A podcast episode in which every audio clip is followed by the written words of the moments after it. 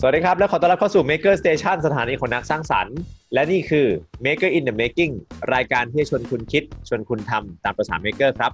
ผมปลื้มพัสพงศ์ครับ ผมบอมกินลวีหมวยเจธามาศค่ะ โอเค นี่เป็นสัปดาห์ที่ 2 แล้วที่เราเริ่มอัดกันตอนเช้าตรู่ของเมืองไทยแล้วก็จะมีความเสียงเป็ดนิดนึงนะครับเอ่อวันนี้นะครับเราจะมาคุยกันถึงเรื่อง Open Source ค่อนข้างใหม่สำหรับหลาย ๆ คนเนาะ โอเค Open Source คืออะไรไหนใครอธิบายให้ฟังได้ไหมครับ open source มันคือการที่เราเหมือนมี เรียกว่าอะไรโครงสร้างพื้นฐานอันหนึ่งที่ทำให้ทุกคนสามารถเข้าไปแบบในการแบบปรับแต่งแล้วก็สร้างสรรค์เอามาเป็นตามที่คนนั้นเขาต้องการได้ แต่ว่าเหมือนกับ เพื่อให้ทุกคนแบบมี base เท่ากันอะไรเงี้ยฉะนั้น open source มันคือเหมือนกับการที่ทุกคนเริ่มต้นเท่ากันแล้วก็แบบเอ้ยอยากจะแต่งเติมเป็นอะไรก็แบบอีกเรื่องหนึ่งอะไรเงี้ยอืมแต่จริงๆมันก็มีอยากมีมุมอื่นๆด้วยนะ แต่ว่าแบบโดยทั่วไปอะไรเงี้ยผมคิดว่ามันเป็นแบบเหมือน องค์ความรู้ที่แบบมันแชร์กันไป แบบอืมไม่ไม่ไม่มีความลับอะหมายถึงว่า คนที่เป็นซอสของข้อมูลรู้แค่ไหน แล้วก็ให้เป็นเท่านั้นเลยอะไรเงี้ยอืม เหมือนแบบแชร์ให้ทุกคนได้ได้เท่าเท่าๆกันเท่าๆกันเลยอ่าฮะอ่าฮะซึ่งอ่าฮะซึ่งเมื่อก่อนเขาไม่ค่อยแชร์กัน อืมเออโอเค สิ่งที่หมวยพูดน่าจะเป็นอุดมคติของ Open Source ซึ่งพี่ว่าสุดท้ายแล้วอืมไม่มีใครทำอย่างนั้นเท่าไหร่หมายถึงว่าสุดท้ายแล้วคงไม่มีใครแชร์ ถ้าเรารู้อะไรแล้วทุกคนก็รู้เท่าเราเลยอะพี่ว่าอืมพี่ว่าน้อยคนมากที่ที่ทำอย่างนั้น โอเคสำหรับผู้ชมที่อาจจะไม่เคยได้ยินคำนี้มาก่อนเลยนะครับ คือ Open Source เนี่ยมันเป็นมันเป็น movement ที่ค่อนข้างแพร่หลายในวงการ Maker ถ้าเราดูอย่างเช่น 3D Printer อย่างเงี้ยที่ทุกวันนี้มันพัฒนามาได้อย่างรวดเร็ว แล้วก็มาไกลได้ขนาดเนี้ย 3D Printer มันมันมันมีมาตั้งแต่อุตสาหกรรมตั้งแต่30 ปีที่แล้วแล้ว แต่มันเพิ่งมาเป็นอืม10 ปีให้หลังนี่เองที่มันมาเป็นเดสก์ท็อปได้ ถ้าเกิดใครมี Netflix Print the ลองไปดู Legend Print the Legend Print the Legend ก็จะเป็นเรื่องที่แบบเหมือนสารคดีที่เล่าเรื่องของเอ่อ MakerBot แล้วก็อืม Form Lab เออ Form Lab วะใช่แล้วก็ Form Lab แล้วก็อีกหลาย ๆ แบรนด์ที่เป็นแบบแบรนด์อุตสาหกรรม คือเขาก็เล่าเรื่องที่มาที่ไปของ Desktop 3D Printer อะไรเงี้ยจะเห็นเลยว่าสุดท้ายแล้วมันเป็นการแบบ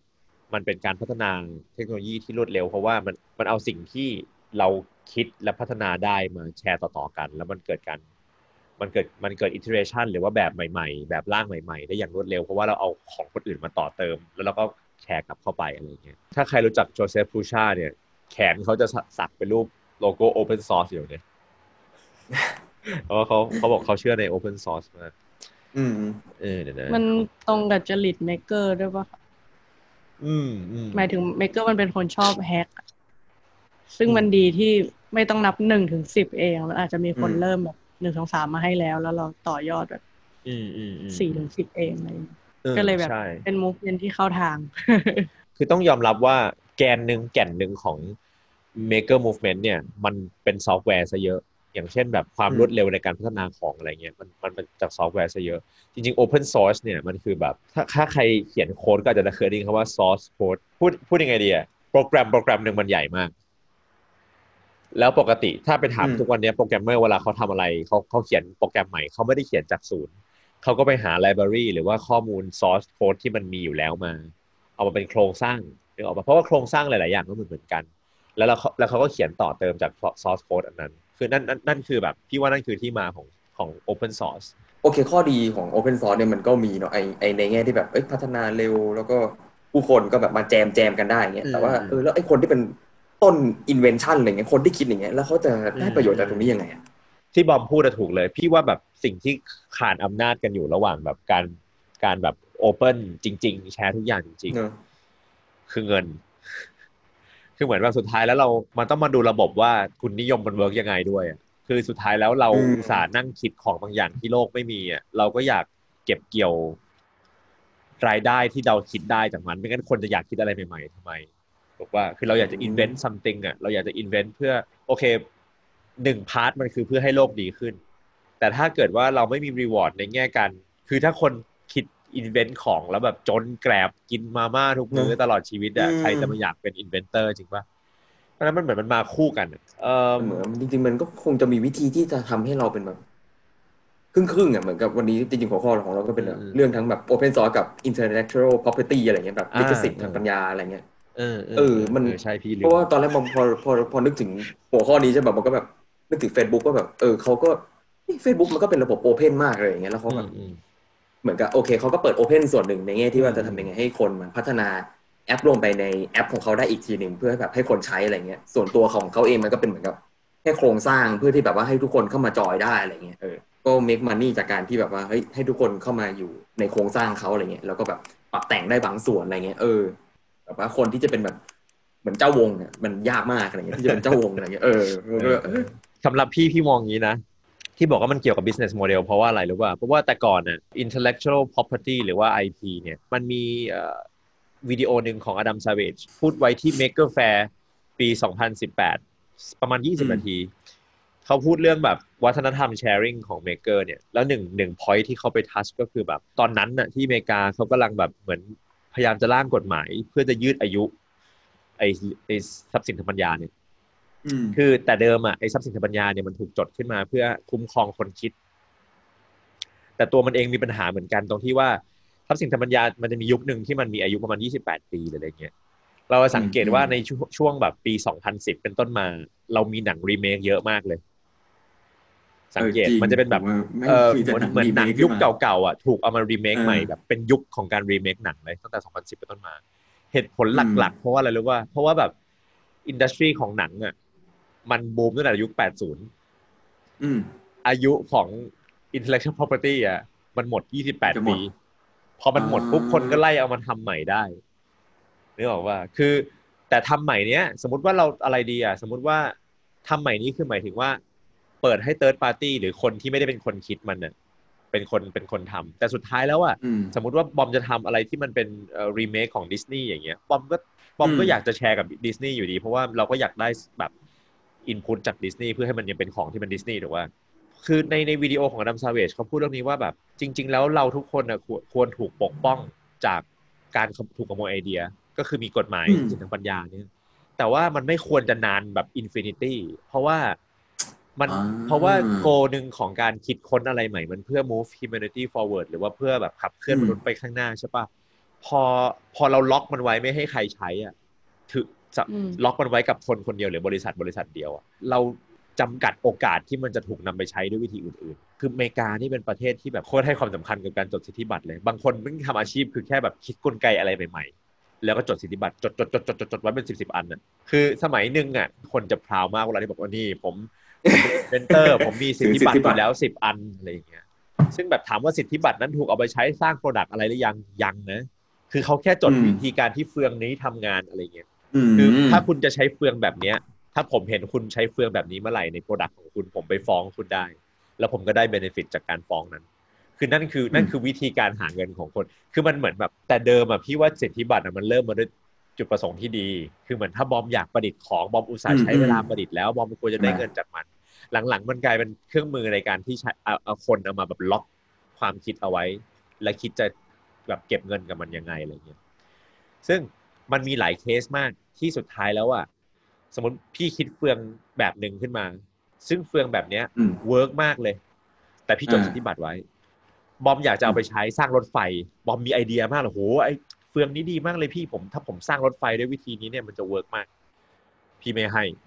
ทรัพย์สินทางปัญญาของพี่ ถ้าจะใช้ต้องจ่ายอืมเงินที่แบบ แบบบอมจ่ายไม่ได้ สิ่งที่บอมต้องทำคือบอมก็ต้องไปหา work around ว่าแทนที่จะเป็นเฟืองแบบเนี้ย มันเป็นเฟืองแบบไหนได้บ้าง ซึ่งแบบถ้านักกลไกแล้วอะการที่มันมีของที่มัน work แบบ simple แล้วมัน work อะการที่บอมจะไปหา work around มันยาก มันมันทำให้ของมันอ่า complicate ขึ้นอะแล้วบอมก็ต้องรออีก 28 ปี 20 30 ปี กว่าอืมที่บอมจะกลับมาใช้เฟืองที่พี่คิดได้ ไอ้กระบวนการเนี้ยมันทำให้ innovation มันเกิดช้าเออซึ่งมันกลับมาที่คำถามว่าสุดท้ายแล้วอะใครจะมายอมเป็น Facebook ที่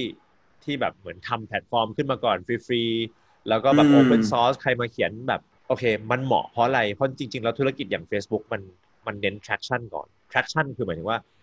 สองสามปีแรกไม่ต้องมีใครจ่ายเงิน มันเลยไม่ต้องมีกำไรก็ได้เลยแบบว่ายอมต้องเออ spend เงินให้หมดโปรโมทให้หนักซึ่งยุคให้หนักยุคนั้นน่ะเป็นยุคที่แบบยุคนี้แล้วกัน พี่ว่าพี่ว่ายุคนี้เริ่มเป็นอืมยุคที่สตาร์ทอัพเริ่ม fade fade แล้วพี่พี่รู้สึกนะพี่รู้สึกเอาเองที่ไม่ไม่แน่ใจ แต่พี่มันเริ่ม fade fade แล้วเพราะว่ามันไม่ workคือสตาร์ทอัพอะมันมียุคหนึ่งที่มันมันเน้น traction ฉีดหนักอัดฉีดเงินกันลงมาหนักเลยอะอืมๆ traction ในที่นี้ถ้าใคร ไม่เข้าใจคำว่า traction traction คือจำนวนคนใช้อะในกรณีนี้ ผู้ใช้ที่เข้ามาใช้ Facebook อะแล้วเขามีคนใช้ไม่รู้กี่ล้านคนแล้วทุกวันนี้ใช่ป่ะอยู่ดีวันดีคืนดี Facebook ก็แบบเปิด อะ ต่อไปนี้ถ้าอยากจะให้คนอื่นเห็นสิ่งที่เราทำ as a business คุณต้องจ่ายตังค่าโฆษณาเราต้อง boost boost อื post มคืออยู่ดีๆมันมีผู้ใช้ปุ๊บมันบอกว่าอะเนี่ย ถ้าอยากเข้าถึงผู้ใช้เหล่านี้จ่ายตังค์เรามา คือมันมันเน้น traction ก่อนแล้วมันค่อยไปเก็บ คือธุรกิจสตาร์ทอัพที่มันเป็นดิจิทัลแพลตฟอร์มอะ ไม่ว่าจะเป็น Lazada ไม่ว่าจะเป็นแบบ Alibaba อืม AliExpress อะไรเงี้ยมันเน้น traction นะตอนแรก แล้วมันมันแข่งกันสร้าง traction ก่อนมันแข่งกันเดือดมากเลยนะมันแข่งกันแบบ คือ Grab กับ Line Man อย่างเงี้ยแข่งกันแบบ คือทำยังไงก็ได้เพื่อให้มันมีคนขับมาขับให้เราที่สุดทำยังไงก็ได้ให้มีคนซื้อใช้แอปเรามากที่สุดก่อนอืมไม่เน้นกำไร เราเลยเห็นแบบ เราเลยเห็นแบบ Lazada ช่วงหนึ่งของถูกมากใช่ปะ แล้วมันก็เริ่มผมก็แพงชอบใช้ Grab เออเลยแม่งโปรโมชั่นโคตรเยอะเลยเออคือ Grab แรก ๆก็ถูกมากอืมแล้วมันก็ค่อยๆเริ่มแพงอืมพอมันมีคู่ใช่แข่งมามันก็ดั้มราคากันแบบเอาขาดทุนน่ะเพื่อเพื่อเกณฑ์ traction ก่อน โอเคทีนี้ ถ้าไม่กพูลัดบมาถึงที่ Maker กลับมาที่ Space Maker คือสุดท้ายอะเราเป็น Maker เราอยากคิดอะไรขึ้นมาดีๆ ใช่ป่ะ Open Source มันก็จะ relate กับอะไร มันจะ relate กับหนึ่งการคิดอะไรใหม่ๆ การพัฒนาความเร็วในการพัฒนาใช่ป่ะสองก็คือเรื่องของ การหาเงินมันก็วนๆอยู่สองเรื่องนี้อืมใช่ป่ะเมื่อกี้เราพูดถึง industry ที่เป็นซอฟต์แวร์ใช่ป่ะฮาร์ดแวร์เนี่ยพอมันมาเป็น Open Source แล้วมันเจอปัญหาหนึ่ง คือซอฟต์แวร์อะเออมันมันมัเป็นนล็ยัอกงไงมันล็อกได้มันก๊อปมันก๊อปอาจจะซ่อนอืมโค้ดหรืออะไรอย่างอัปเดตนี้ได้ใช่ป่ะหรือว่ามันอัปปเดตเวอร์ชันเรื่อยใหม่ๆได้ซอฟต์แวร์ฮาร์ดแวร์เนี่ยมันยากอืมเพราะว่าพอเราผลิตปุ๊บขายแล้วเราอัปเดตฮาร์ดแวร์ไม่ได้ขายไม่ได้แล้ว แล้วมันมาเจอแบบมันมาเจอความที่จีนไม่มีไม่มีกฎหมาย IP รู้อืมว่าสมัยแรก ๆ ที่แบบอาลีบาบาหรือ AliExpress แบบเปิด เปิดที่ประเทศจีนแล้วที่มันชนะอเมซอนเพราะว่าอเมซอนมีกฎหมาย IP คืออเมซอนขายของก๊อปไม่ได้ คือถ้าอเมซอนขายของก๊อปอะคนไปฟ้องอะอเมซอนที่อเมริกาเป็นคนรับผิดชอบอืม AliExpress อะขายของก๊อปคนไปฟ้องอะอาลีบอกว่าประเทศกูไม่มีกฎหมายนี้ โอเคปะอืมเอออะไรอย่างเงี้ย ปล่อยฟรีเลย เออ มันเลยมีความ มันเลยมีความแบบเหมือนเหมือน ทุกวันนี้ฮาร์ดแวร์สตาร์ทอัพมันเลยแบบก๊อปกันง่ายเพราะว่าถ้าส่งไปจีนก็ก็โดนหมด หลังๆ คนก็เลยแบบ คนก็จะไปทำที่ไต้หวันอะไรอย่างนี้มากขึ้นคุณภาพเท่ากันราคาพอๆกัน แต่ว่า IP มี IP คุ้มครองอะไรห้เงี้อยงมากกว่าอืมอืม ทีนี้เหมือนแบบอย่างแบรนด์ใหญ่ๆ อย่างเช่น Ultimaker อย่างเช่น Prusa อืมอย่างเงี้ยเขาก็กล่าวว่าเขาเป็น Open Source นะซอนเหรอเอออ่าเขาถ้าบอมไปดูในอาลีอะ มันเพราะว่ามันมีมันมีส่วน Prusa ที่แบเราบมามันมีพิ่ Prusa เหมือนแพ็คเดะเลยเครื่องมันมันมี Prusa จีนที่แบบหน้าตาเหมือนเดะห้าพันเดะห้าพันเออห้าพันแต่แล้วคุณภาพมันได้เหรอ ใช่ แต่ Prusa ก็ฉลาดตรงที่ว่าเขาคือพี่คือที่หมวยอืมบอกว่าแบบถ้าเรา Open Source คือแชร์อะไรแล้วแชร์แบบเท่าที่เรารู้เลยอะพี่ว่าไม่มีใครทำอย่างนั้นเพราะมันมันต้องหมกอะไรบางอย่างไว้ คือ Prusa ตอนเนี้ย สิ่งที่เขาเหนือคือซอฟต์แวร์บางอย่างเขาไม่แชร์ แล้วก็อ๋อฮาร์ดแวร์บางอย่าง อ๋อไอ้ตัว slicer เขาเหรอ ไม่ซอฟเอ่อเฟิร์มแวร์เฟิร์มแวร์เฟิร์มแวร์อืที่อยู่ในเครื่องเลยอะเขาไม่แชร์แล้วก็ฮาร์ดแวร์บางชิ้นน่ะ ซื้อจากจีนน่ะไม่ได้คุณภาพไม่ถึงเออ คือมันเป็นฮาร์ดแวร์ที่ต้องผลิตที่ยุโรปสมมติอืมอ๋อ นั่นก็คือเป็นวิธีการที่แบบว่ากักคือเหมือนปกป้องใช่ปกป้องความเป็นผู้นำของวงการนี้ใช่ส่วนหนึ่งเอ้ยจริงใช่ๆผมว่ามันก็เป็นวิธีการแบบใช่วางหมากที่ดีนะเพราะว่าใช่เหมือนกับเราก็ยอม ต้องยอมปล่อยบาง part ให้คนอืมเข้ามาอืมมีส่วนร่วมแล้วก็พัฒนาได้เพื่อให้มันพัฒนาไปเร็วขึ้นแต่ไอ้ส่วนที่มันเป็น core หลักจริง ๆ มันก็ต้องแบบมีบ้างนิดหน่อยอะไรใช่เงี้ยใช่อืมถ้าไปดูแบบตลาด 3D printer ตอนเนี้ยสุดท้ายแล้วเทคโนโลยีมันค่อยๆช้าลงแล้วฮาร์ดแวร์มันเริ่มอยู่ตัวแล้วมันเริ่มไม่ค่อยมีอะไรใหม่ออกมาแล้วอะเหมือนทุกเหมือนมือถือทุกวันเนี้ยมือถือทุกวันนี้อืมแบบรุ่นใหม่ออกมาไม่รู้จะทำยังไงกล้องชัดกว่าเดิมเหรอจอพับได้เหรอเลยคือมันมันก็ไม่ได้ push อะไรใหม่แล้วคือเหมือนสุดท้ายมันก็ตลาดมันก็จะค่อยๆเปลี่ยนไปไป ทำอะไรใหม่ด้านอื่น ๆ แทนละเหมือนแบบตอนนี้แทนที่เราจะมาโฟกัสเรื่องฮาร์ดแวร์ของ 3D printer เนี่ยเราก็โฟกัสเรื่องแบบ ecosystem ของ 3D printer แล้วนึกออกปะซอฟต์แวร์ที่ไปอินเทอร์เน็ตอืมอะไรแบบไปเชื่อมกับแพลตฟอร์ม หรืออะไรคือ Prusa ก็ทำแพลตฟอร์มของตัวเองแล้วจริงๆไอ้ความ open source มันดีอย่างหนึ่งนะตรงที่เหมือนเราผลักความเสี่ยงในการพัฒนากับความเร็วในการพัฒนาไปให้ผู้คนทั่วไปโดยรอบอะเออ แต่ว่าไอ้ตัวที่เป็นคนที่เป็นเจ้าของลิขสิทธิ์ตัวนี้เองจริงๆ เราจะมีเวลาในการไป maintenance มัน แล้วก็ทำ service ให้มันดีขึ้นอืมก็คือแทนที่เราจะต้องแบกไอ้ความเสี่ยงในการการพัฒนาซอฟต์แวร์เอง การ maintenance มัน การดูแลของระบบทุกอย่างเนี่ยไว้ที่ตัวเองหมดเลยเออแต่ว่าเราผลักบางส่วนไปให้ผู้ใช้อะไรเงี้ย ซึ่งผมว่ามันถ้าเกิดเราบริษัทเรามีความแบบดูแลบริหารจัดการตรงนี้ได้นะผมว่ามันเป็นทางเลือกที่ดีนะในการที่แบบเออเรากลายเป็นเหมือน facilitator แทนว่าแบบ เออผมดูแลคุณนะ แล้วก็ทำให้ระบบมันยังดีต่อไปอะไรเงี้ยอืมพวกคุณก็ไปทำอะไรก็ได้อะไรเงี้ยผมว่าเออผมว่ามันก็เปลี่ยนสใช่ลับใช่ใช่อ่าเอาความเสี่ยงไปให้คนอื่นแทนอะไรเงี้ย อืมที่จ้ะพี่พูดถึงฮาร์ดแวร์กับซอฟต์แวร์อะไรเงี้ยกำลังนึกถึง Apple Apple เออเออเออทำไมว่าแบบว่าเขาแบบ dev ฮาร์ดแวร์เขาจนไม่รู้จะไปทางไหนแล้วอะหลังๆเขาก็เริ่มเปลี่ยน หมายหมายถึงว่าสุดท้ายแล้วฮาร์ดแวร์มันมีทางตันประมาณหนึ่งอยู่เออเออยุคที่ยุคที่ Apple เพิ่งออก iPhone มาได้ไม่นาน มันจะมีกราฟกราฟหนึ่งที่เขาเรียกว่าชาร์ตที่บอกว่าใครฟ้องใคร เพราะว่า IP อะไร โคตรมันเลยเออคือเหมือนแบบมันจะมีคือ Apple เนี่ยเขาใช้จอของซัมซุงใช่ป่ะสมัยก่อนอะอืมไม่รู้สมัยนี้เท่าไหร่แล้วแต่เหมือนแบบตอนที่เขาใช้ใหม่อืมๆซัมซุงก็ฟ้อง อะไรอย่างเงี้ย คือมีความแบบ แล้วโซนี่ก็ฟ้องซัมซุงเพราะอะไร คือแบบเหมือนแบบ intellectual property มันฟ้องกันไปฟ้องกันมาในอเมริกาเยอะมาก กราฟนั้นแบบโคตรมัน สุดท้ายมันเป็นเรื่องของเงินเรื่องของเวลา โอเค เวลาในที่นี้คือเวลาในการพัฒนา แล้วก็เวลาในการ reap benefit หรือว่าแบบตักตวงผลประโยชน์จากไอเดีย มันมีสองอืมมันมีสอง aspect นะ มันมีสองมุมมองในเรื่องของเวลา คือถ้าเราอยากพัฒนาของให้ทันคู่แข่ง เราอยากพัฒนาของให้เร็วใช่ปะ อยากได้ของที่มันล้ำที่สุด เราอาจจะบอกว่าเราต้องการเราอาจจะเปิดบางส่วนให้คนอื่น feedback เปิดบางส่วนให้คนอื่นสามารถอืมพัฒนาได้เป็น Open Source มันก็จะมีบริถ้าเราเป็น Closed Source ตรงข้ามกับ Open อืม Source อืมคือ Closed Source ถ้าเราเป็น Closed Source ใช่ปะแล้วเราบอกว่าเราไม่แชร์เพราะว่าเดี๋ยวมีคนทำตามเรา เราจะมั่นใจได้ยังไงว่าบริษัทคู่แข่งเราอะไม่มีคนคิดเหมือนกันและ develop สิ่งเดียวกันพร้อม ๆ กันอยู่ คือมันไม่มีทางเออว่ะใช่ป่ะมันไม่ได้แปลว่าเราไม่แจก จะไม่มีคนคิดอืมอืมอืมอืมแต่ว่าถ้าเกิดว่าเราคิดว่าเราเราเราจะ close source ทุกคน close source ก็ไปรู้กันตอนออกเปิดเปิดตัวทีเดียวอะหรือว่าไปรู้กันด้วยไส้ศึกแบบส่งคนเข้าไปแบบสมัครงานเอาความลับอะไรอย่างงี้ใช่ปะถ้าเกิดเรา close source แล้วเราพยายามแข่งกัน แล้วปรากฏปรากฏว่าเราออก product มาอืมแล้ว product ก็ชนกันอยู่ดีอะสุดท้ายอืมมันมันก็จะไปต้องไปสู้กันอีกทีตอนตอนมันออกตลาดแล้วถูกปะสิ่งที่สตีฟจ็อบทำได้ดี สำหรับพี่คือเขามองข้ามช็อตไปไกลมาก จนจนอืมจริง ๆ แล้วเขา close source อะแต่เขาคิดได้ไกลกว่าคนอื่นจริงๆเนี่ยเขาได้เปรียบเรื่องอืม first mover first mover ในแง่การตลาดคือคนที่ทำคนแรก การเป็น first mover อะพอเขาทำอย่างหนึ่งได้ปุ๊บพอตลาดมันเริ่มตามทัน มันจาก blue ocean มาเป็น red ocean เราก็ต้อง move ไปเป็น another blue ocean คือเอาของใหม่ๆเข้ามาเป็น first mover ของอีก product หนึ่งแทน product นี้เริ่ม red ocean แล้วเริ่มมีคนมาแข่งกันเยอะแล้วอะไรอย่างนี้ใช่ปะเพ ราะฉะนั้นมันมันเป็นเรื่องของเวลา อืม ทีนี้กลับมาที่กลับมาที่ maker แล้วกัน อยากให้ไปดูไอ้วิดีโอไอ้ Adam Savage เนี่ยเพราะว่าคือมันเป็นมันเป็นคนละสเกลเลยนะ ที่เราพูดกันสักเมื่อกี้คือสเกลแบบธุรกิจแบบร้อยล้านพันล้านใช่ปะเออสเกลที่ Adam Savage พูดคือแบบว่า เวลาเขาทำของอะไรอะเขาทำสองชิ้นเสมอ ด้วยสาเหตุที่ว่ายังไงหนึ่งเขาอาจจะทำเจ๊งเขาเลยทำเผื่อไว้ แต่คือถ้าเขาทำไม่เจ๊งจริง ๆเขาจะมีของสองอย่าง ซึ่งสามารถเอาของเนี้ย ไปให้คนอื่น เพื่อแลกกับของที่คนอื่นทำแล้วแล้วเหมือนเวลาเขาให้ของอะเขาให้เหมือนเรื่องราวที่ติดไปกับของแบบสิ่งที่เขาคิดมายังไงอะไรอย่างเงี้ยเหมือนมันมันมันมันบอกในตัวเองอยู่แล้วอะไรเงี้ยคือเขาเขาบอกว่ามันสำคัญมากในในใน human society หรือสังคมมนุษย์ที่ต้องรู้จักการแชร์อืมคือเมื่อกี้ที่พี่พูดมัมโบจัมโบเรื่องแบบโห first mover เรื่อง red ocean blue ocean เรื่องอืมบ้าบออะไรอะ มันเป็นโครงสร้างที่ซับซ้อนมากของสังคมมนุษย์เข้าเข้าใจใช่ป่ะคือเออถ้าเรากลับไปยุคแบบแลกเปลี่ยนของกันน่ะ เราจะคิดภาพออกเลยว่ามันสบายใจกว่าขนาดนั้นคือไอ้ไอ้ความซับซ้อนของตลาด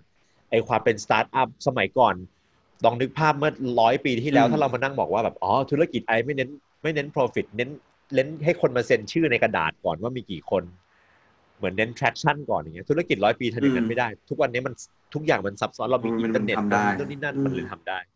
แต่สุดท้ายแล้ว human nature หรือธรรมชาติของมนุษย์มันเหมือนเดิมอะเราก็ต้องการอะไรที่มัน intimate อะไรที่มันแบบถึงเนื้อถึงตัวความสัมพันธ์ใกล้ชิดระหว่างเออผู้คนอะไรอย่างนี้ เพราะฉะนั้นมันเหมือนกับสุดท้ายแล้วถ้าถ้าถ้าพี่มองพี่มองว่า open source อะมันคือ mindset ของการแชร์อืมอืมมันคือ mindset ของการแชร์แล้วแบบ โอเค เรื่องผลประโยชน์เรื่องการอยู่ได้ไม่อยู่ได้มันเป็นอีก layer หนึ่งแล้วที่ต้องไปคิดอืมอีกทีหนึ่ง แต่คนมีออกอีก mindset อย่างในการหนึ่งเออแต่คนมี mindset ในการแชร์ก็คือคนที่มี mindset ในการแชร์ ซึ่งอันนี้มันก็จะทำให้สังคม maker มันดีขึ้นยังไงอืมบางคนเขาแชร์เพราะว่า mentality เขาอยากแชร์ แต่ว่าบางคนเขาแชร์ เพราะว่ามันมีผลประโยชน์บางอย่างที่หลังเนี้ยหรอ อืม ใช่ แปลว่า open source ทุกอันก็ต้องมานั่งดูอีกทีว่า mentality ของคนที่แชร์มันเป็นยังไง เพราะว่าผมว่าเหมือนกับอืมขั้นแรกเราแชร์ได้ แต่ว่าเราควบคุมว่าคนจะเอาไปทำอะไรอะเหมือนกับไอ้เจตจำนงที่เขาจะไปทำอะไรต่อ เราควบคุมไม่ได้อะไรเงี้ยโอเคมันก็อาจจะเป็นความเสี่ยงอะไรเงี้ย ซึ่งก็คงเป็นเรื่องที่เราต้องเลือกว่าจะให้ใครหรือเปล่าอะไรนะเออเออไม่รู้ว่าจะถ้าอย่างนั้นจะใช่ยังเรียกว่าโอเพนได้หรือเปล่าอะไรเงี้ยเราแค่นึกถึงแบบ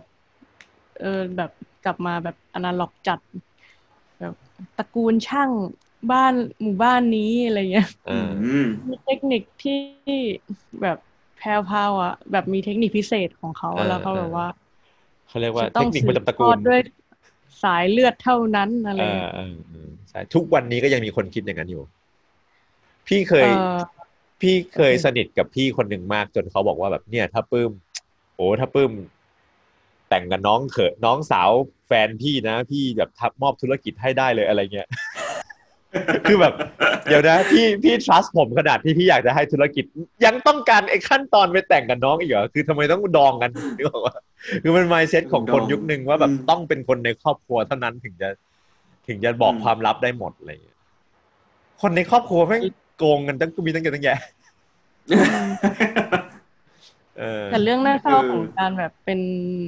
เขาเรียกว่าอะไร close source แบบครอบครัวคือ เราไม่เนี่ยเรา ไม่สามารถรู้ได้เลยว่ารุ่นลูกรุ่นหลานเราจะยังเอา mindset เอ้ยยังยังเอาความรู้ชุดนี้อยู่มอย่างแบบที่ร้าน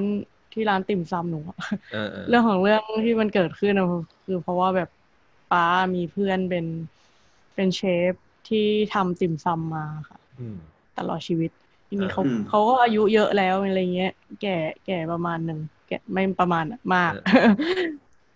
ทีนี้ลูกหลานเขาไม่เอาวิชาเขาอะอืม ซึ่งเป็นวิชาที่แบบ เออ ก็ก็ไม่ได้มีใครทำเงี้ยมันเป็นสูตรประจำตัวเขาอะไรเงี้ยอืค่ะมอืม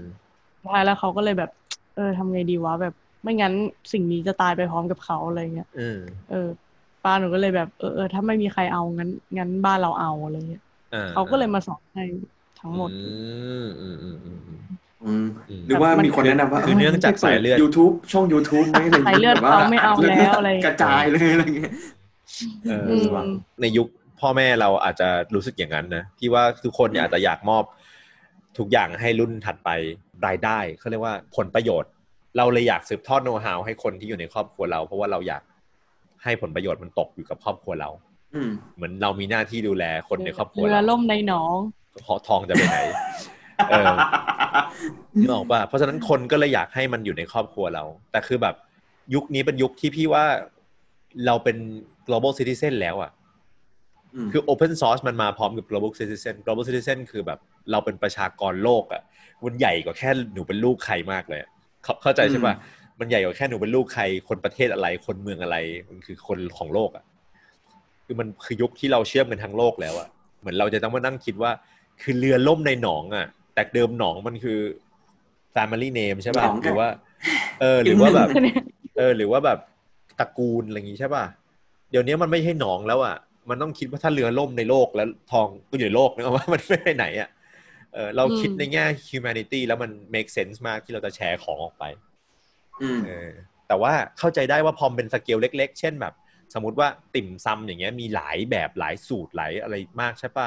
มันก็แต่ละเจ้าก็มีความหลากหลายของมัน ซึ่งนั่นทำให้มนุษย์ยังมีความหลากหลายอยู่เวลาพี่พูดพี่พูดถึงแบบเลเวลของมนุษย์หนึ่งคน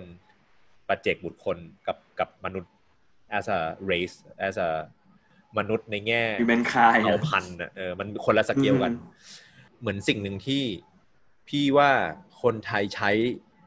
ใช้ mindset ของ open source มาก ๆ แล้วและพี่ลำคาญมาก ๆ ก็คือเออเคยเห็นเวลาคนแชร์อะไรที่เป็นลิขสิทธิ์ปะเหมือนไปก๊อปหนังสือมาแชร์ออนไลน์หรืออะไรอย่างเงี้ย แล้วเวลาคนไปอืมอืมเวลาคนไปบอกว่าเฮ้ยอันนี้มันไม่มันถูกต้องเหรอครับ มันเหมือนเขาขายแล้วเราเอามาแจกเออแล้วคนจะพูดว่าประโยคยอดฮิตของการ Open Source ของคนไทยคือ เฮ้ยไม่เป็นไรเพื่อการศึกษาเพื่อการศึกษาเป็นบุญเป็นกุศลไม่หาเหมือนแบบ คืออันเนี้ยอืมมันลืมเรื่อง profit ไปเลยอะมันลืมเรื่องผลประโยชน์ของการปกป้องผลประโยชน์ของคนที่อุตสาห์คิดอุตสาห์ทำขึ้นมาไปเลย มันก็พูดยากเพราะว่ามัน อินเทอร์เน็ตอนุญาตให้มันเกิดขึ้นได้แล้วกันหนึ่งใน maker mentality ของเราอะ มันจะมีข้อหนึ่งที่เขียนว่า mindset of abundance ซึ่งแบบอันเนี้ยสำหรับพี่มันคือคำที่สรุปรวมแบบ open source ลงไปในในในนั้นด้วยอืม mindset of abundance หมายความว่า เรามีจิตเหลือเฟือ จิตเหลือเฟือหมายความว่าเราเชื่อว่าทุกอย่างมีพอสำหรับทุกคนแล้วกัน อืม เออมหาตมะคันทีเคยพูดตอนที่อังกฤษมาปิดอ่าวบอกว่าเออโลกนี้มีทรัพยากรพอสำหรับทุกๆคน ปัญหาคือมันมีบางคนต้องการเยอะกว่าคนอื่น พอเราไม่คิดมากเรื่องผลประโยชน์ส่วนตัว พอเราไม่คิดมากว่าเราต้องได้เราต้องโหรวยจากการคิดสิ่งนี้อืมอะไรอย่างเงี้ยมันมันทำให้เราอยากแบ่งปันมากขึ้น มันทำให้เรารู้สึกว่าไม่เป็นไรเอาไปเถอะ เดี๋ยวสอนได้อะไรอย่างเงี้ย อืม สิ่งที่อดัมซาเวจพูดนี่แทบจะสปอยทั้งวิดีโอแล้วเนี่ย สิ่งที่อดัมไปดูกันนะ สิ่งที่อดัมซาเวจพูดอันหนึงเขาบอกว่าดีมากเลยเขาบอกว่า sharing อะมันมัน against physics มัน against law of physics เพราะว่าอืม the more you share the more you gain the more you give it away the more you gain การแบ่งปันมันตรงข้ามกับแบบกฎของฟิสิกส์ทั้งหมดอะเพราะว่าอืมยิ่งเราแบ่งมันยิ่งได้มันยิ่งมีเยอะขึ้น มนุษย์เป็นสัตว์สังคมอะมันน่ามันน่าทึ่งมากเมื่อเราเมื่อเราแบ่ง ถ้าถ้าใครดู Simon Sinek อาทิตย์ที่แล้วที่พี่แปะแปะไว้ก็อาจจะเป็นเรื่องของอืมออกซิโทซินคือเป็นฮอร์โมนที่หลั่งเมื่อเราแชร์อืมเออ ในแง่มนุษย์แล้ว ในแง่มนุษย์แล้วเราอยากแชร์ เพราะว่าเราอยากรู้สึกดีอะ good system คือมันเป็น system ที่ทำให้เราอืมอยากทำเพื่อสังคมอะไรอย่างเงี้ยเออเพราะว่า open source มันเป็นแบบ merit-based อะแบบ base บนความแชร์บนความดีมันเป็นแบบแบบสนับสนุน positive behavior อย่างเงี้ยเนี่ยอืมเพื่อทำให้แบบมนุษย์โลกแบบแจ่มใสมากขึ้นอะไรอย่างเงี้ยผมว่ามันก็จริงๆมันก็เป็นเรื่องดีที่เราจะแบบ adopt ของพวกนี้มาแบบในใช้ในชีวิตประจำวันอะไรเงี้ยเพราะว่าใช่เออมันมันก็ดีกับตัวเราจริง ๆ ในการที่เราเออไม่ได้ไม่ได้คิดมากแล้วเออใช่ก็มีอะไรก็ช่วยๆกันสอนๆกันอะไรเงี้ยผมว่ามันก็ดีกับ mental health เราอะไรเงี้ยสำหรับหนูมันทำให้เกิด community นะพวกแบบอืมส่วนหนึ่ง open source มันจะมี สิ่งที่เรียกว่า forum ต่อสำหรับคนที่อ่าเป็นเหมือนวงสนทนาที่คนที่อ่าเอาพวกเนี้ยไปต่อยอดอะมาคุยกันแล้วมาแบบอ่าเฮ้ยเราทดลองถึงนี้แล้วเฮ้ยเราทดลองถึงนี้ละเราเจอปัญหาตรงนี้อืมมีใครเคยเจอไหมอะไรเงี้ยอืมอืมอืมสุดท้ายแล้วมันภษทำไเรียกให้กแบระบทู้กระทู้ฟอรัมคือกระทู้เออนั่นแหละมีกระทู้ด้วยซึ่งซึ่งหนูคิดว่ามันแบบ เออมันมันโคตรเมกเซนแล้วมันดีมากเลยอะที่แบบอืม ทุกคนเหมือนมามาแชร์ประสบการณ์ว่า โอเค ใครไปทำอะไรมาเป็นยังไงอะไรเงี้ยอืมแล้วในแง่หนึ่งมันก็คืนคืนประโยชน์ให้กับเจ้าของไอเดียโดยที่แบบอืมอืมหนูว่าหลาย ๆ ไอเดียที่ที่เกิดขึ้นในในกระทู้นี้อะอืมมันสามารถทำให้แบบ เจ้าของเช่น Ultimaker หรือ Prusa แบบเอาบางประเด็นไปพัฒนาต่อในของตัวเองได้อะไรเงี้ยมันแบบอืมซึ่งถ้ามันไม่ถ้ามันไม่ open source อะมันก็อาจจะไม่เกิดอืม วงสนทนานี้เกิดขึ้น เพราะว่าอืมทุกคนก็ไม่รู้ว่าจะไปยังไงมันสุดท้ายมันก็คือส่งเข้าศูนย์อืมอืมเอาไปซ่อมอะไรเงี้ยเหมือนพอ open source แล้วทุกคนเข้าใจว่าแบบเออไอการ open เนี่ยมันเพื่อพัฒนาสิ่งนี้ให้มันไปต่ออีกอะมันไม่ใช่แบบว่าเรา open เพราะเราแค่แบบอยากให้ทุกคนไป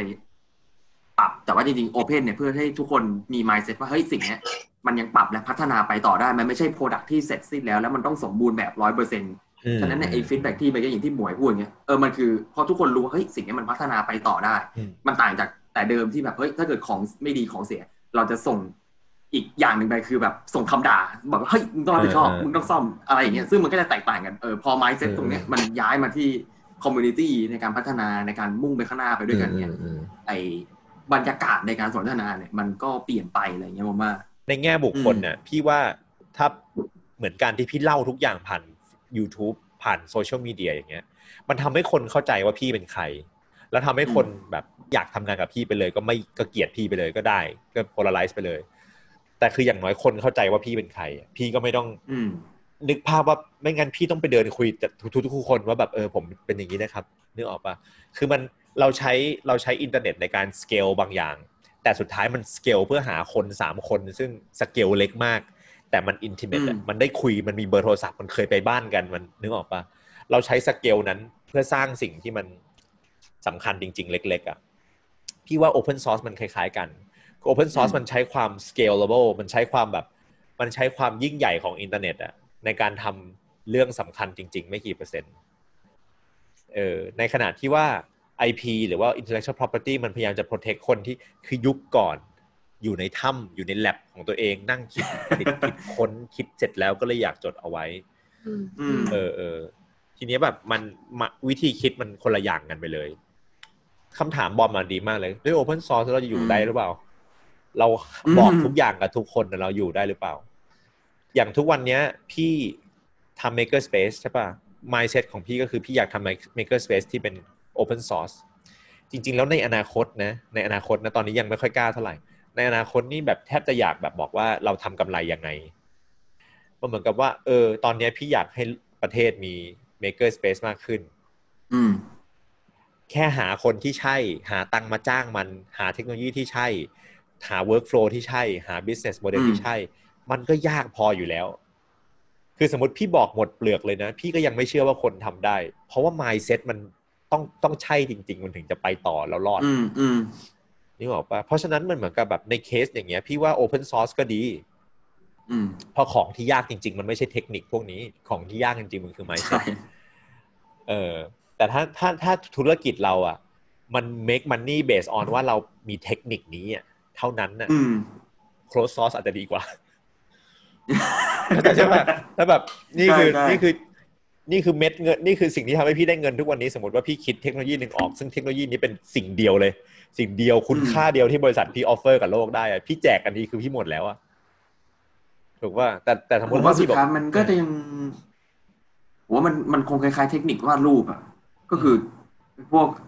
คนเก่งๆเขาก็มีเทคนิคของเขาอืมที่เขาก็บอกเราด้วยว่าเราเขาทำยังไง แต่สุดท้ายมันก็ขึ้นอยู่กับคนที่เอาไปใช้อีกอยู่ดีว่าเขาจะแบบอืมอืมสามารถส่งต่อ value อันนั้นที่ที่ไอเทคนิคอันเนี้ยมันสามารถให้ได้กับโลกเนี้ยได้มากแค่ไหนเพราะว่าหลาย ๆ ครั้งมันเป็นขึ้นอยู่กับ วิธีการมอง mindset วิธีการแบบส่งมันออกไป โอเค ต่อให้มันเป็นของเหมือนกันเทคนิคเดียวกัน แต่ไอคนที่เขาทำอะมันก็จะให้ผลออกมาไม่เหมือนกันอะไรเงี้ย ซึ่งผมว่ามันใช่ก็เป็นใช่อย่างหนึ่งเลยอะอืมโอเค จริงๆ แล้วพอพูดแล้วก็นึกถึง quote ของ Adam Savage อีกแล้วตายแล้วครับคือจะบอกว่าพี่ไม่ได้ โอเค ออกตัวก่อนพี่คือแฟนคลับอดัมเขา Savage เนี่ยไม่ใช่ maker ที่เก่งที่สุด ไม่ใช่พิธีกรที่เก่งที่สุด โอเคว่าเออไม่ใช่คนที่เยี่ยมยอดที่สุดในโลก แต่พี่ชอบเพราะว่าเขาเป็นส่วนผสมที่น่าสนใจแล้วกันเออคือเขาสื่อสารได้ดีแล้วเขาก็เขาก็เมคมากพอที่เขาจะรู้ว่ามันอะไรคืออะไรมคือเขาเคยพูดว่าแบบ เทคนิคมันไม่ได้ทำให้เราเป็นเราอะตัวตนของเรามันประกอบด้วยหลาย ๆ อย่างมากอืมเพราะฉะนั้นแชร์ your technique คือแบบแชร์ไปเลยใช่เทคนิคอะคนอื่นเขาไปทำเหมือนเหมือนกัน แต่มันก็ไม่เหมือนกันอยู่ดี อืม สมมติอะพี่ยกตัวอย่างใกล้ๆตัวก็ได้ สมมติหมวยที่บ้านทำร้านเอ่อติ่มซำใช่ปะพี่ก๊อปปี้สูตรมาเลยนะเหมือนเด๊ะทำเหมือนทุกอย่างเลยนะแต่พี่ให้บริการต่างกันก็ต่างกัน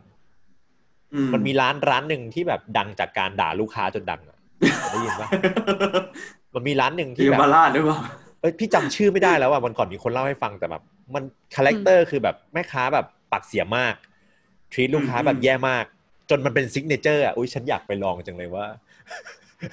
ฉันไปแล้วฉันจะโดนอะไรอะไรเงี้ยบอกว่าคือคือแบบว่าจะบอกว่าถ้าเราบอกว่าร้านขายติ่มซำสินค้าหลักเราคืออะไรติ่มซำอยู่ในชื่ออะถูกปะ แต่แบบนอกจากติ่มซำแล้วมันมีอีกหลายอย่างมากที่ทำให้เราเป็นเราอะวิธีอืมที่เราบริการลูกค้าหน้าตาคนขาย ถูกปะบางคนโอ้ไปซื้อราคาเพราะว่าชอบเพิ่มแม่ค้า เอออืม ติดแอร์หรือเปล่าวิวสวยหรือเปล่าคือแบบในหนึ่งองค์ประกอบของธุรกิจมันมันมันเยอะแยะมากเลยอะอืมเออไอ้ร้านนี้ลูกสาวมันน่ารักดี ร้านนี้นึกออกว่ามันมีหลายองค์ประกอบมาก เออซึ่งโดนนึกเรื่องหนึ่งออกตลกมากเดี๋ยวเล่าให้ฟังเออเออเออเออใช่ ซึ่งซึ่งแบบเรื่องพวกนี้มันไม่ใช่แค่เทคนิค ลองนึกภาพง่ายๆอย่างนี้ก็ได้ ลูกผสมระหว่าง closed source กับ open source คิดเร็วๆ มันอาจจะเป็นแฟรนไชส์ คือเราบอกอืมนะอืมแต่เราบอก based on condition อืมคือเราบอกเราบอกได้หมดเลยว่าทำยังไง McDonald ทุกสาขาต้องทำเหมือนกันเอ่อ Starbucks ทุกสาขาพูดเหมือนกันด้วยนะ Amazing คือเราจะบอกอืมคุณว่าคุณ treat ลูกค้ายังไง แล้วลูกค้าจะรู้สึกว่าเหมือนอยู่บ้าน แต่ด้วยข้อแม้ที่ว่าคุณต้องใช้แบรนด์เรา คุณต้องทำตามเรา คุณต้องถูกเราอินสเปคคุณต้องให้กำไรกับเรา นึกออกปะอืมมันก็กึ่งกึ่งๆอะ คือมันมีลูกค้าคนหนึ่งเพิ่งมาเพิ่งมา เนี่ยเมื่อไม่นานที่บ้านโทรมาเล่าให้ฟังคือแม่หนูอะปกติแกจะแบบถ้าพอทำงานอะไรแกจะเครียดอะหมายถึงว่าแกจะจริงจังอะไรเงี้ย ก็จะไม่ค่อยยิ้มอะไรเงี้ย มันก็จะดุดุเวลาทักเวลาขายของอะไรเงี้ยอืมแล้วก็มีลูกค้ามาโต๊ะหนึ่งมาสั่งสั่งของอะไรเงี้ย แล้วพี่สาวหนูอืมอีกคนนึงก็เอาของไปส่งไปวางอะไรเงี้ย แล้วก็ ที่ร้านเอ้ยลูกค้าเขาก็ยิ้มให้ พี่หนูก็ยิ้มตอบอะไรเงี้ยแล้วลูกค้านั่นนะมาเป็นเหมือนอากงกับหลานสองคนอืมอากงก็บอกอ้าวไหนว่าไม่ยิ้มไงเนี่ยแล้วหลานเขาก็เลยบอกว่าไม่ใช่คนนี้อีกคนหนึ่งคือเขาเขามาเพื่อจะมาดูแม่หนูอะโคตรปั่นเออเจ๋งนะว่ะนี่เป็นแบบว่าแบบวาลูวาลูลึกลับของร้านติ่มซำแห่งนี้เออโคตรหาเลยอ้าวไหนว่าไม่ยิ้มไงเออเออใช่ แล้วแม่งหลานแล้วหน้าซีดบอกอีกคนหนึ่งพี่ว่ามนุษย์มัน work อย่างนั้นในระดับหนึ่งอะคือโอเค มองในสเกลของมนุษย์แล้วอะพี่เชื่อมากเรื่องกฎแบบร้อยห้าสิบคน พี่เชื่อมากว่าแบบ community ของมนุษย์มันใหญ่กว่าร้อยห้าสิบคน แล้วมันยากแหละมันเริ่มมันเริ่มไม่ไม่เป็น community แล้ว